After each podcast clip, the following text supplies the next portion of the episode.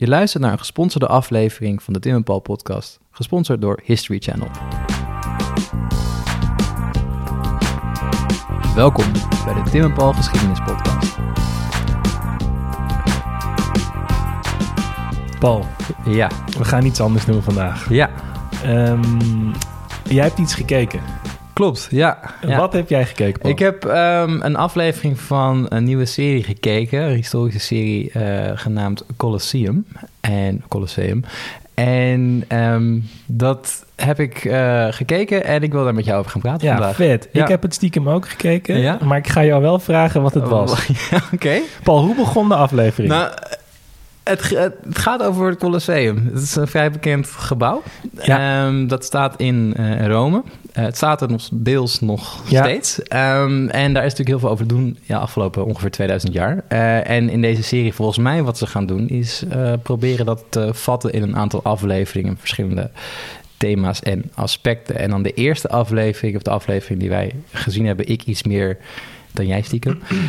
Dat gaat over de mensen die optreden in het Colosseum.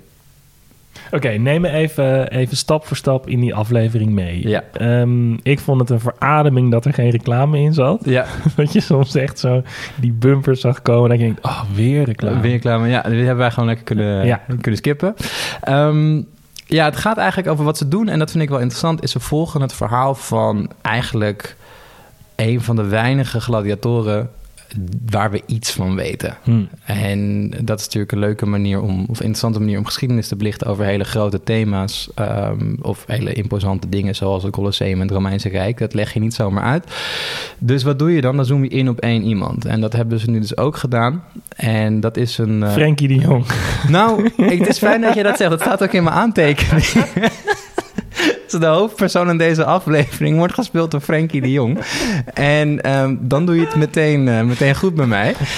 Want ja, dat vind ik sowieso wel een, eh, een held en, en de moeite waard om te gaan volgen. Ehm, maar nee, die acteur, ik weet even niet hoe die heet, maar die, eh, dat is twee druppels water. Alleen, echt, ik denk een stuk meer gespierd dan, Dan ons dan- Frank. dan onze Frankie.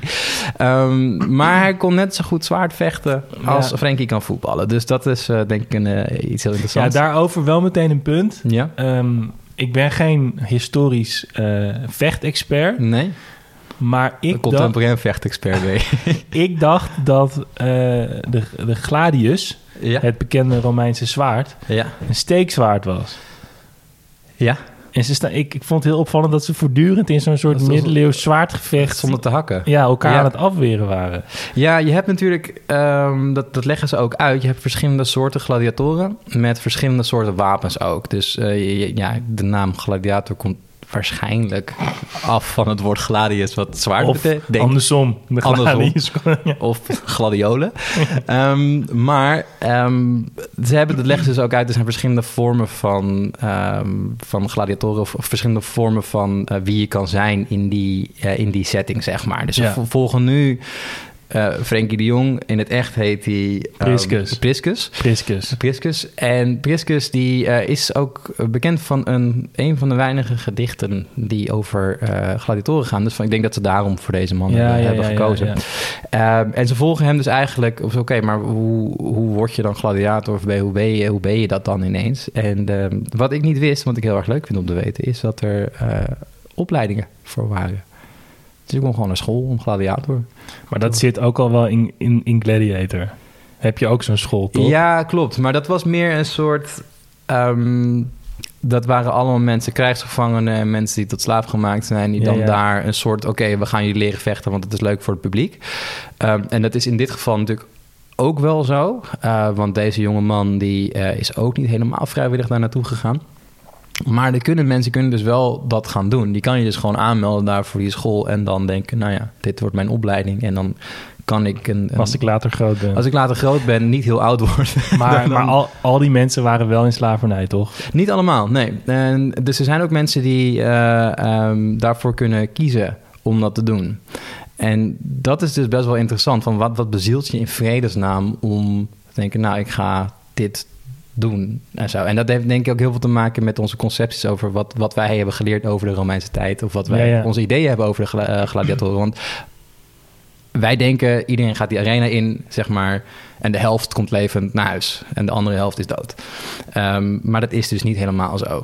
Uh, gaan, ik wil niet zeggen dat er geen mensen doodgaan. Um, Spoiler alert. Nee, dat, loopt misschien de zaken vooruit hoor. Maar um, wat natuurlijk wel aan de hand is. Kijk, uh, ook zo voor zo'n heel simpel logistiek gezien of economisch gezien. Voor, jij hebt een gladiatorenschool. En uh, hartstikke je hebt twaalf talentjes twaalf rondlopen. talentjes rondlopen. en je hebt ze gescout en verschillende andere clubs weggehaald. Wat ze ook trouwens deden.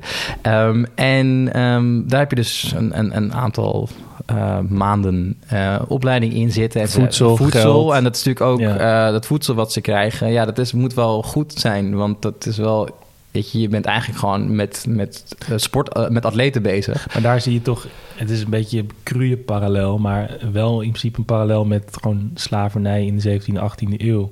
Waar ook de, het idee altijd is, die mensen onder voet hadden geen ge, niks te eten, ja. ellende. Maar Ja. als je het omdraait, zeg maar, het was nog steeds, hoe cru en vreselijk ook, koopwaar. Ja. En, je, en je wil niet dat je investering, Ja. je moet wel return on investment hebben. Precies. En als jij elk jaar eh, een, een schoolklas eigenlijk aflevert. En dan krijg je de helft maar van terug. En diezelfde helft gaat het jaar daarna door. En daar komt ook maar weer de helft van terug. Ja, dat, dat schiet niet echt op, zeg maar. Dat is niet hoe is dat, sustainable business, zeg maar. Ehm, dus eh, er is wel een soort. ehm, ja, het idee wat we hebben dat iedereen daar naar binnen gaat en dan wordt afgemaakt, dat is niet helemaal waar. Ja, Eh, want dat was ook een passage toch, dat ze verwezen in die serie naar eh, grafmonumenten. ja, en daar, van, van gladiatoren waar je dan zag dat, net als bij boksen nu eigenlijk, als je van een bokser die nu niet meer bokst even zijn resultaten opzoekt, Ja. zie je ook altijd, oké, 12 winst, 3 verloren Ja. en eh, twee keer knock-out. ja, precies. Dat je dat op dat graf dus ook zag. Dat Ja. die guys dus, oké, misschien 20 keer gewonnen, 5 keer verloren, dat je weet, oké, het betekent niet als, als, je iemand vijf keer is verloren, heeft verloren, dan is je dat kan het- niet ja. vijf keer doodgaan. Precies. Ehm, dus dat, dat, dat klopt inderdaad. Dus dat staat er ook. Maar ik zat ook te denken van ja, maar dan dat betekent dus dat is wel heel veel voor jou als identiteit. Als jij doodgaat ehm, en dan staat er op jouw graftombe eigenlijk of op jouw, jouw grafsteen staat dan in principe wie jij, wie jij bent, zeg maar toch? Dat is een beetje het idee. Als er dan staat mijn overwinningen en mijn verliespartijen, dat betekent dat jij dus, op het moment dat jij overleden bent, wil jij nagelaten worden of nagedacht worden over jou, het moment dat jij dat gedaan hebt, zeg maar. Het is niet Ja. een soort schaamtevol ding of zo. Nee, ik denk ja. juist het tegenovergestelde. En of die mensen natuurlijk zelfbewust in een soort testament, ik weet niet of ze dat vroeger hadden, maar in een testament dat dan opschrijven dat ze zo eh, ehm, voor de overleving willen gaan. Of dat het iemand anders is die dat voor ze doet, dat weet ik niet. Maar het gaat er wel om dat deze mensen een bepaalde status dus hebben. Precies, een maatschappelijke status en dan toch vaak wel in slavernij, wat ook wel opvallend Ja, is. ja en het, je kon dus ook vrijkomen. Hm. Ehm, daardoor. Dus het is ook voor mensen een manier. ehm, ja, je zit natuurlijk in dat systeem, dus je hebt, eh, je hebt natuurlijk nul rechten eigenlijk, want je bent slaaf. Ehm, maar dit is wel een manier om dan naar die vrijheid toe te komen. En ik denk dat het ook misschien wel goed is om erbij te zeggen dat slavernij in dit systeem is natuurlijk de basis is hetzelfde, want je bent, je bent niet ehm, Vrij. vrij over je eigen lichaam en je eigen doen en laten, maar het is een hele andere vorm van slavernij dan de, de, de plantage-economie die wij natuurlijk kennen uit de 18e en 19e eeuw. Dus dat zit natuurlijk iets anders in elkaar. Ehm, dus deze mensen mochten bijvoorbeeld ook gewoon wapens dragen. Hm. Ja, Ja. want het, dat is wat je doet. Je, bent, je vecht, dus je krijgt een wapen mee. Ja. dat zijn natuurlijk wel gekke dingen. Ja. En even verder, we, we hebben, dus die eerste af- aflevering gekeken. ja. Ehm, wat kan je zeggen over wat mensen gaan zien? Nou ja, je gaat eh, eh, heel veel reenactment zien. Vet. Ja, ehm, en dat zijn natuurlijk wel beelden die misschien wel min of meer bekend... Iedereen, iedereen- wij zijn van een generatie, denk ik, dat wij allemaal lekker Gladiator hebben, hebben, hebben gekeken... en daar heel erg eh, goed op zijn gegaan. Ik heb vooral het begin vaak gekeken. Ja, de In eerste scène in het bos, waar het eigenlijk allemaal totaal historisch niet correct is. Maar dat is een andere, andere Ja. aflevering. Ehm, maar je ziet dus ook in die aflevering, zie je dat natuurlijk ook dat daar heel veel gereenact wordt. Dat is ook heel logisch, want er zijn geen filmbeelden van, van gladiatorengevechten. Die zijn niet opgenomen toen. Ehm, dus eh, dat, dat bestaat natuurlijk niet. Ehm, en anders, wat je anders gaat krijgen met dit soort, dit soort verhalen, is dat je natuurlijk alleen maar houtmethoden ziet die hier iets over te zeggen hebben. En maar die waren er ook. die waren er ook, zeker. Wat Dus kan je daarover vertellen? nou, het wordt dus afgewisseld tussen eh, acteurs en scènes. En ik moet eerlijk zeggen, dat ziet er echt heel, heel tof uit ook. En ook de, mm, eh, wat ik altijd heel leuk vind, zijn oude stadsbeelden. Ja, dus, eh, zo'n aquaduct, ja. aquaductje van Rome en zo, weet je. Dat is dan Ja. allemaal helemaal leuk nagemaakt. En Ehm, dat, daar, ja, daar ondertussen spreken mensen daar natuurlijk over. En dat zijn, eh, ik heb natuurlijk even stiekem zitten googlen wie dit, uh, wie dit allemaal zijn. Ja, maakt me gek. Mary Uh, Beard? En Mary Beard zit er niet tussen. Oh. Misschien komt ze, komt ze nog. Een grote, grote liefde van de podcast, eh, Mary Beard. Als we ooit een Engelstalige podcast ja, maken, dan willen we haar hebben. Ehm, maar dat zijn wel mensen die eh, hier heel veel verstand van hebben. En ik noem bijvoorbeeld een Barry Strauss. Ja, ik Jij ken- kent ze allemaal niet. Nee. Bethany Hughes, dat is een vrij grote uit de, de Engelse, eh, Engelse Oké. scene. Ehm, dus er zijn eh, en nog, nog eh, ik denk in totaal een stuk of acht andere gezichten die wij hebben eh, gezien. Wat ik heel leuk vond trouwens, ehm, een soort diversiteitsbeleid dingetje misschien. Maar, ehm, of tenminste dat het me opvalt, is dat het niet alleen maar oude witte mannetjes waren Ja, die, ja, gingen, ja, dingen, Ja. die gingen spreken. Dus er zat heel veel diversiteit in, eh, in de mensen die ze gevraagd hebben. En dat is misschien ook nog voor de andere afleveringen later. Is dat misschien interessant dat er ook voor andere invalshoeken ehm iets Ja. uitkomt. En wat ik wel ook wel goed vond, we hadden het toen net even over eh, de slavernij die hierbij hoorde. Dat ze ook wel echt duidelijk maakt van joh. Het is niet leuk om gladiator te zijn, zeg maar. Mm. Uiteindelijk kan je misschien wel de roem en faam halen. Of, of zeg maar, staan, staan je, uiteindelijk sta je in stripverhaaltjes als de gladiator 2000 jaar later. Maar als je dat zelf op dat moment meemaakt, ja, dan weet je, jij woont in een dorp in eh, wat nu eh, Oost-Roemenië is. En dan komen de Romeinen komen eraan en iedereen wordt afgeslacht. En jij ziet er toevallig wat groter en sterker uit. Jij wordt meegenomen en je moet naar de, de, de school in, eh, in Capua. En volgens waar word, word, je, word je daar elke dag in elkaar gemapt... totdat je sterk genoeg bent om andere mensen in elkaar te gaan mappen. Ja, dat is dat, dat... Weet je wel, dat is misschien niet het leven wat je voor jezelf had, eh, had verwacht. Maar dat is natuurlijk wel de realiteit van wat, daar, eh, wat daarin zit. En eh, dat wordt echt wel duidelijk gemaakt. Dus dat vind ik wel fijn dat het niet een... En dat heb jij natuurlijk ook wel een beetje. Het is soort van je met je boertje dood aan een soort van de, de romantiek van Ja, dit ja. soort tijdperkjes. Ja. En de, de, de romantiek van het grote verhaal. Of het nou over, over Michiel de Ruiter gaat of over het Colosseum. Weet je, er zit altijd natuurlijk een, een zweem van. Ja, eh ja, toch een soort... zeggen fetischisme over. en ook een soort, ja. soort verheerlijking of zo. toch? Ja, ja, precies. Terwijl ik denk, ja, ik hoef niet per se een gladiator te, te zijn of het, of het te zien, zeg Nee. maar. Ja. En, en hoe vond je, zeg maar... ehm, want ik ben wel benieuwd hoe, hoe je daarnaar kijkt. Zeg maar, het- de combinatie van enerzijds dus vrij harde geschiedenis. Hè? Mhm. Dat gevecht waar het eigenlijk om gaat... is vastgelegd door een Romeins historicus. Daar Ja. hebben we redelijk verslag van, volgens mij... Eén gedichtje. Ja, was die man erbij? Of in, in ieder geval heeft hij het redelijk uit eerste hand kunnen vastleggen. Ja. Maar alsnog is het één verhaal ervan. Ja. Maar wat mij heel erg opviel was dat ze dan op een gegeven moment zeiden... ja, die Priscus als hoofdpersoon zou heel goed uit Germania kunnen komen. Ja. En vervolgens zie je een hele scène van hoe die guy gevangen wordt genomen... en in een, ja, nog net niet in een zak wordt gestopt... Ja. mee naar Italië genomen. En daar had ik wel een klein beetje als historicus dat ik dacht... Je, je moet daar wat vraagtekens bij Waar plaatsen. kijk ik nu precies naar? Ja, Want natuurlijk. op het moment dat ze dus letterlijk zeggen... we weten eigenlijk niet waar die vandaan komt... maar het kan Germania zijn... zie je vervolgens hoe die gevangen wordt genomen... Ja. wat die zegt tegen iemand die aan het... Ja, Ja. ja, voor hetzelfde geldt dat deze man ook uit eh, Spanje kunnen komen of uit eh, Noord-Afrika. Exact, Dat Weet je, ja. Dus dat, eh, dat weet je natuurlijk ook, ook niet. Ehm, dus ja, dat, dat, dat, zijn, maar dat zijn natuurlijk altijd een beetje de, de vrije invullingsmomenten. De denk inventies, Ja, ja. Dat, en dat is natuurlijk lastig en daar kunnen wij heel, veel van vinden, zeg maar. Als een soort van, we lezen heel veel boekjes en we vinden hier wat van. Maar natuurlijk, het is een heel andere vorm van geschiedenis beoefenen eigenlijk om dit op deze manier te, ehm, uit te beelden. En dan ga je natuurlijk altijd krijgen, zeker met dingen waar gewoon weinig tot geen bronnen van zijn, ga je natuurlijk een verhaal invullen, zeg maar. Dus dan, dan neigt het meer naar historische fictie of zelfs, zelfs eh, fictie. En dat is natuurlijk soms als het, ik denk, ik denk dat voor mij is dat een beetje, ik weet niet hoe jij daarin staat, maar voor mij is het altijd een beetje, als dat niet oprecht gebeurt, dan is het heel naar en dan wordt het heel kitsch en dan wordt het Mhm. heel, ehm, ja, eh, weet je, dan, dan is het gewoon niet, niet, niet leuk. Maar als het, als het een soort is van, ja, dit is het verhaal wat we willen vertellen en dit had zo ook realistisch, tenminste in, in de context van wat we weten, had dit een optie kunnen zijn, dan heb ik er al wat minder moeite mee. ja. Ik bedoel, Ja, het- blijft altijd een lastig sp- eh, spel natuurlijk. Maar, Ja, ik zit even over na te denken. Het is een tijd geleden dat ik dat gelezen heb. maar er is een historicus, publiekshistoricus... die daar wel over geschreven heeft. En met name over his- historische films Mhm. en over de mate van wat, wat hij dan inventions, noem, inventions Ja. ehm, eh, noemde om dat verhaal te kunnen vertellen. En Ja. hier zag je volgens mij ook heel duidelijk zo van... ze wilden neerzetten dat die gast uit Barbarije kwam. Ja. En ze wisten niet precies welke plek. Kan waarschijnlijk Germania zijn. En dit is gewoon een lezing van dat verhaal... wat ze vervolgens denk ik wel redelijk goed hebben uitgebeeld... hoe dat gegaan zou kunnen zijn. Maar ik moet altijd denken aan de film A Night Still. Ken je die met Heath Ledger? Ja, ja, ja, ja. Die, dat steekspel ding ja.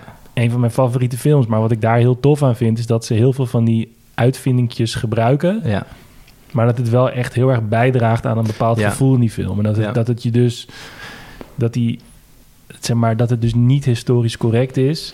Dat, maar als dat- iedereen het weet dat dat niet zo is, dan maakt het toch geen klap uit. Nee, en dan hel- helpt het je wel om een beetje in die tijd te komen. Want Ja. daar gaat het natuurlijk ook om die fundamentele ongelijkheid in het middeleeuwse systeem. En wanneer ben je een ridder? Daar, daar gaat die film eigenlijk over. En dat zie je hier dus ook eh, op een bepaalde manier. Dat het er eigenlijk gewoon om gaat. Dat je wil laten zien dat die man dat niet vrij doet. Wat jij Nee, net ook, die, ook komt, die, komt net, die komt niet gezellig even naar Rome en zo. Goh, ik ga het hier maken en ik eh, meld me aan bij... Ik heb een eh, aanzichtkaart van precies, Rome gezien ja, en ik ga eens ik kijken. ga even kijken in de grote stad hoe het daar is. Nee, die vent is daar natuurlijk niet... eh, eh, tenminste, dat weten we niet. maar je kan er denk ik vanuit gaan dat dat niet echt... eh, Ja. niet echt het vrije wil, eh, vrije wil. Wat het dus interessant maakt, is dat, dat ehm, eh, er wordt dus wel gezegd... oké, hij staat op een gegeven moment staat hij tegenover iemand anders... die vermoedelijk wel eh, een vrij man was. Maar dat wisten we ook niet helemaal, toch? Nou, ik wist dat niet, sowieso niet. Ehm, maar dat- er, zijn, er wordt over gespeculeerd dat dus één iemand, de eh Piscus, is dus eh, iemand die eh, vanuit slavernij in dat traject gekomen is. Die andere guy was- was Verus, Verus, ja. Verus, Verus. Die komt daar als een soort vrij man. eh, ja, maar het is gek, want het gaat er wel over dat ze allebei in het gevecht vrij kunnen komen, toch? Ja. Ja, of ja, een soort glorie kunnen behalen. En ja, dus dat is natuurlijk ook een beetje... dat is een goed, punt. Ik weet niet zo goed hoe dat... eh, ehm, Nou, misschien komt dat in de volgende aflevering. Zou kunnen, zou Want kunnen. het is een serie van verschillende afleveringen. Ja. We zagen ook een aantal verwijzingen naar wat er nog komt. Ja, Ik zag een vrouw. Ik Ja. zag een zwarte man. ik zag een leeuw. Een leeuw. Ja. Dat, ja, dat zag er veel, veelbelovend uit. Ja, Waar ik ook heel be- benieuwd naar ben, want wat ik heel mooi vond in deze aflevering, is dat het ook echt inging om, op de politieke situatie in Rome. Hè? Dat je dus Ja.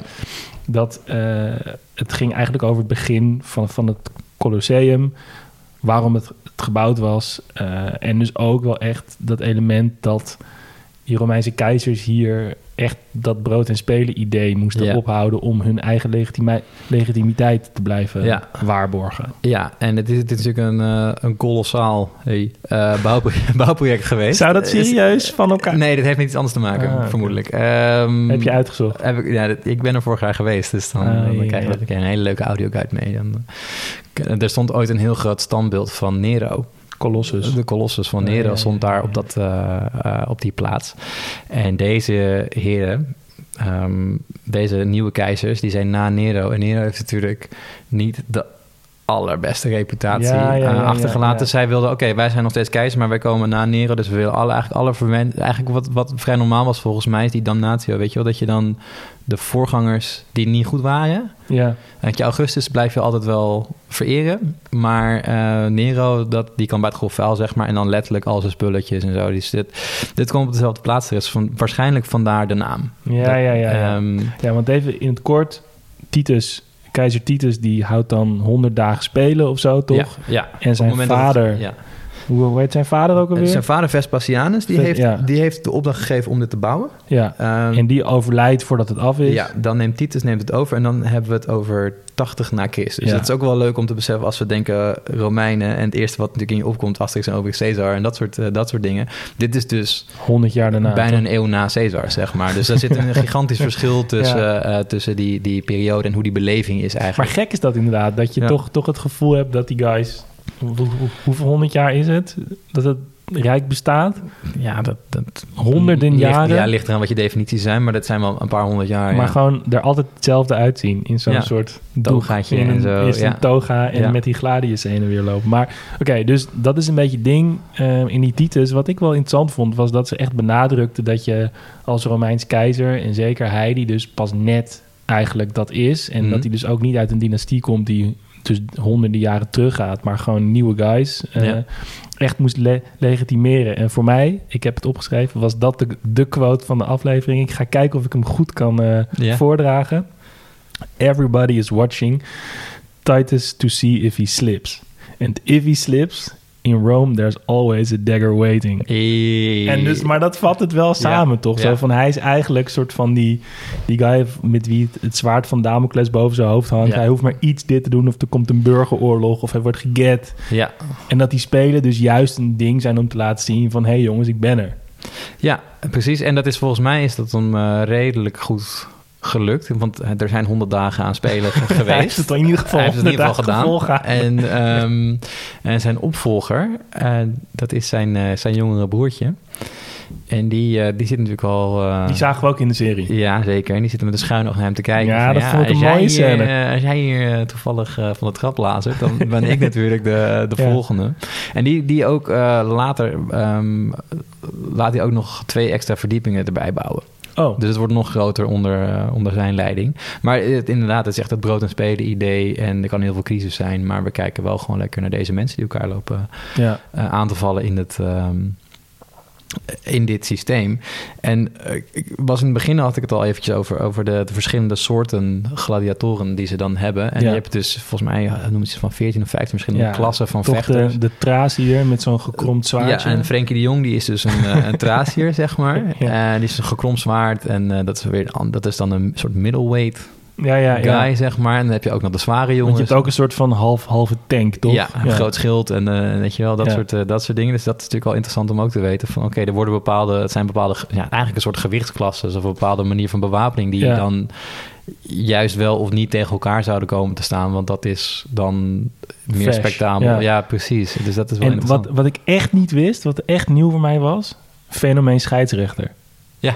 Dat je gewoon, dat zeg maar, dus er twee guys toch tot leven en dood met elkaar aan, aan het knokken zijn. Ja, En dat er gewoon een guy, wacht even, even, even een stapje terug. Ja, even stap. Nu, nu weer slaan. Ja, en eh, eh, ja, precies. Dat, dat, dat, soort- dat soort dingen is natuurlijk was wel van, oh, goh, dat is wel, eh, wel leuk. En misschien zijn wij dan niet, natuurlijk niet per se de, de Rome-experts. Nee, die dat misschien al die, wisten. Die dat misschien al wisten. Maar dat is natuurlijk ook, als we kijken naar voor wat voor een publiek is deze serie. Ja, Weet je wel, is dat, is dat voor de eerder genoemde Mary Beard? Misschien wel, maar ik denk is, dat is, zij toch ook stiekem wel kijkt, misschien wel. ehm, maar ehm, het is natuurlijk ook wel gewoon voor... hey, ik wil... Oh, dit klinkt interessant, laat ik het gaan kijken. En Ja. wat je dan wel krijgt, is wel gewoon... meer informatie dan dat ik had verwacht van tevoren. Want ik, Ja. ging, ik ging er redelijk cynisch in. Eh zoals ik eigenlijk vrij cynisch door het leven ga. Maar ik ging hier vrij cynisch in. En ik dacht, nou ja, het zal mij benieuwen wat hier komt. En het was eigenlijk gewoon... Oh, ik heb wel echt wat geleerd. Ja. En dat is wel echt goed gedaan, zeg maar. Dus Ja. dat, dat, is, dat vind ik wel, eh, wel heel nice eraan. Eh, dus echt, ja, voor wat voor een publiek is dit?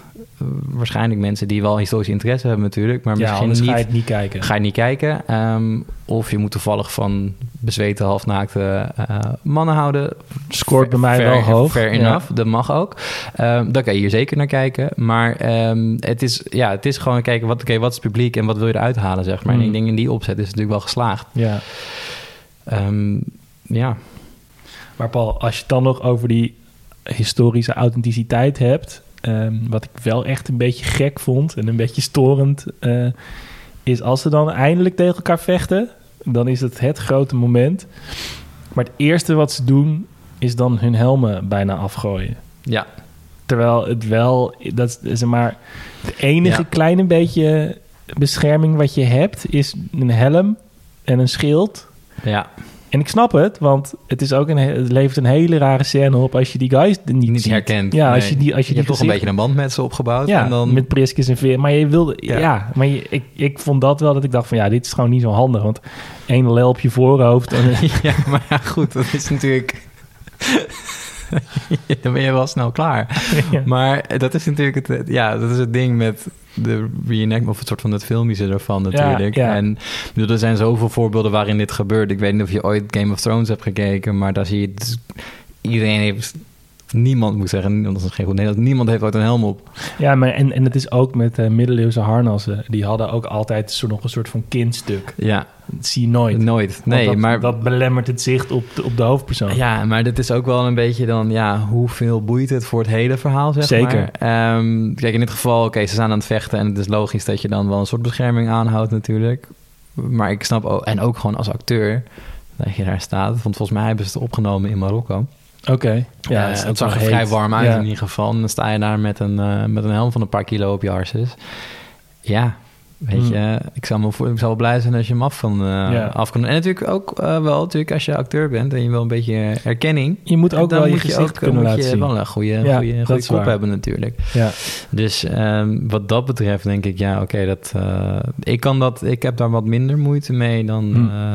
Tenminste, ik, ik, snap, ik snap het. Ik, ik, ik snap jouw punt, want het is raar. Maar Ja. ik snap ook wel vanuit praktische aspecten Waarom je dat, doet. waarom je dat natuurlijk gewoon, uh, waarom je dat doet. Wat ik ook leuk vond trouwens, is de, um, um, dat die namen Priscus en Verres, dat zijn niet hun geboortenamen. Ja. Dat zijn gewoon de namen die ze gekregen hebben of zelf hebben aangenomen. Ja. En Verres betekent dus um, the realist. Of een soort van, deze guy is echt de big deal, weet je wel. En dat ik, PNP. Ja, en die moet een beetje parallel trekken met een soort van de, um, met worstelen. Ja, ja, ja, ja. en dat ja. je dan ook, weet je wel, die mensen die dan... Die showworstelaars. Ja, en dat je dan eh, bij de WWF en zo, of WWE... en dat dat natuurlijk gewoon allemaal mensen zijn die eigenlijk gewoon een rol spelen. Ja, ja, en ja. allemaal uh, super atletisch zijn en dat allemaal kunnen. Maar wel ook een bepaald personage ja. zijn. En ook een soort voor zichzelf dan... Weet je, ik bedoel, een van mijn favoriete worstelaars vroeger was uh, The Undertaker. Ah, die man is niet zelf echt begrafenisondernemer, weet je wel. Oké, okay, dit is mijn rol en dit ga ik, dit ga ik doen. Want ik stop andere mensen onder de grond. En dat is met deze guys dus ook. Van, ja, Verres, ja, ik ben de real deal en uh, kom maar, kom, kom vechten dan, weet je wel. Dat Ja. is een beetje het... Uh, Wat die uitstraalt. Ja, en, Ja. en nu we dat toch zo benoemd hebben, wil ik eigenlijk naar wat voor mij uh, het hoogtepunt uit de aflevering was. Ja, Ik heb het gevoel dat je al wel weet waar ik naartoe ja, wil. ja, ja. Op een gegeven moment hebben we Priscus een beetje leren kennen. Die staat dan op die paal. Ja, ik, ik moet toch ook vaak denken, vrij zinloos om tegen een paal te oefenen hoe je moet zwaardvechten. Want hij doet niks terug, maar ik heb nog nooit geleerd zwaardvechten. Tegen een lantaarnpaal staan boksen. Dat, Ja, eh, dus nee. die, die guy is- die is daar heel, heel druk mee. En dan op een gegeven moment komt Ferris binnen. Ja, En het is echt alsof er een soort van... een soort van berserker binnenkomt. Die, allemaal, die gewoon niets vermoedende mensen daar in dat, Ja. in dat ding... Je duwt die allemaal weg. business, ja. die gewoon allemaal weg. En hij, ze hebben niks te... En hij hoekt hem gewoon. ja. Gewoon klats erop. En oké, eh, komt even iemand binnen. Ja, goedemorgen. Ja. Ik heb nog geen koffie gehad, krijg je dat. Ja, ja en dan, uh, dan langzamerhand Werken we toe naar het maar grote het hoogte. Want uiteindelijk wat, wat natuurlijk, um, wat natuurlijk de, het verloop van de aflevering, het Colosseum gaat open. Ja, En dat de, de, op dag 1 van het Colosseum, de, uh, hoe heet het, de keynote van, het, uh, van de opening, dat is het gevecht tussen Priscus en, ja. en Verres. Daar wordt natuurlijk naartoe gewerkt. Um, dus je moet die twee moeten een, een band hebben. Ja, ja, ja. zeg ja, maar. ja, ja. En daar moet een bepaalde dynamiek tussen, tussen zitten. En dat wordt ook wel uitgelegd dat ook wel die, uh, die jongens die op die school zitten, die. Um, dat die kennen elkaar Die kennen gewoon. elkaar Ja. gewoon. En uh, dat zijn in principe gewoon collega's natuurlijk. En dat ze dan ook een soort, als er dan iemand overleden is in de arena, dat ze dan wel allemaal hun uh, denari of hoe heet het, sestertien bij elkaar uh, leggen. Om dan een soort, ja, dan gaan we maar een begrafenisje organiseren, weet Ja, je wel. Of een, want anders doet niemand Anders het. doet niemand het. Um, dus er zit een bepaalde broederschap ja. in of zo. Uh, want dat zie je natuurlijk wel vaker. Mensen die in hele nare omstandigheden iets met elkaar moeten. Um, ja, die worden vrij hecht op een bepaalde manier. manier. Ja. Ik weet niet of dat een hele gezonde manier is om een vriendschap te onderhouden. Maar dit, het geeft een, een bepaalde band. En dan sta je in één keer tegen Tegenover elkaar, op dat moment. En dat is natuurlijk een beetje um, uh, wrang ook wel. Ja, en wat er dan gebeurt... Dat zie je in de volgende aflevering. Dan moet je die aflevering oh, ja, gaan ik kijken. moet die aflevering gaan kijken, ja. Nou ja, vet. Ben je benieuwd? Dan kan je, ik weet niet precies vanaf wanneer, maar vanaf binnenkort op 7, 7 november. 7 november. 7 november. History Channel. Hebben we ook een tijd? Nee. We hebben nog geen tijd, maar dat vind je vast in de ouderwetse tv-gids of op het internet. Ja. Ehm, we danken jullie allemaal hartelijk. We danken ook History Channel hartelijk die ons deze preview heeft gegeven. Ja. Ehm, vond je dit nou een leuk verhaal? Laat even een commentje achter en eh, we zien jullie snel weer. Yes, groetjes thuis.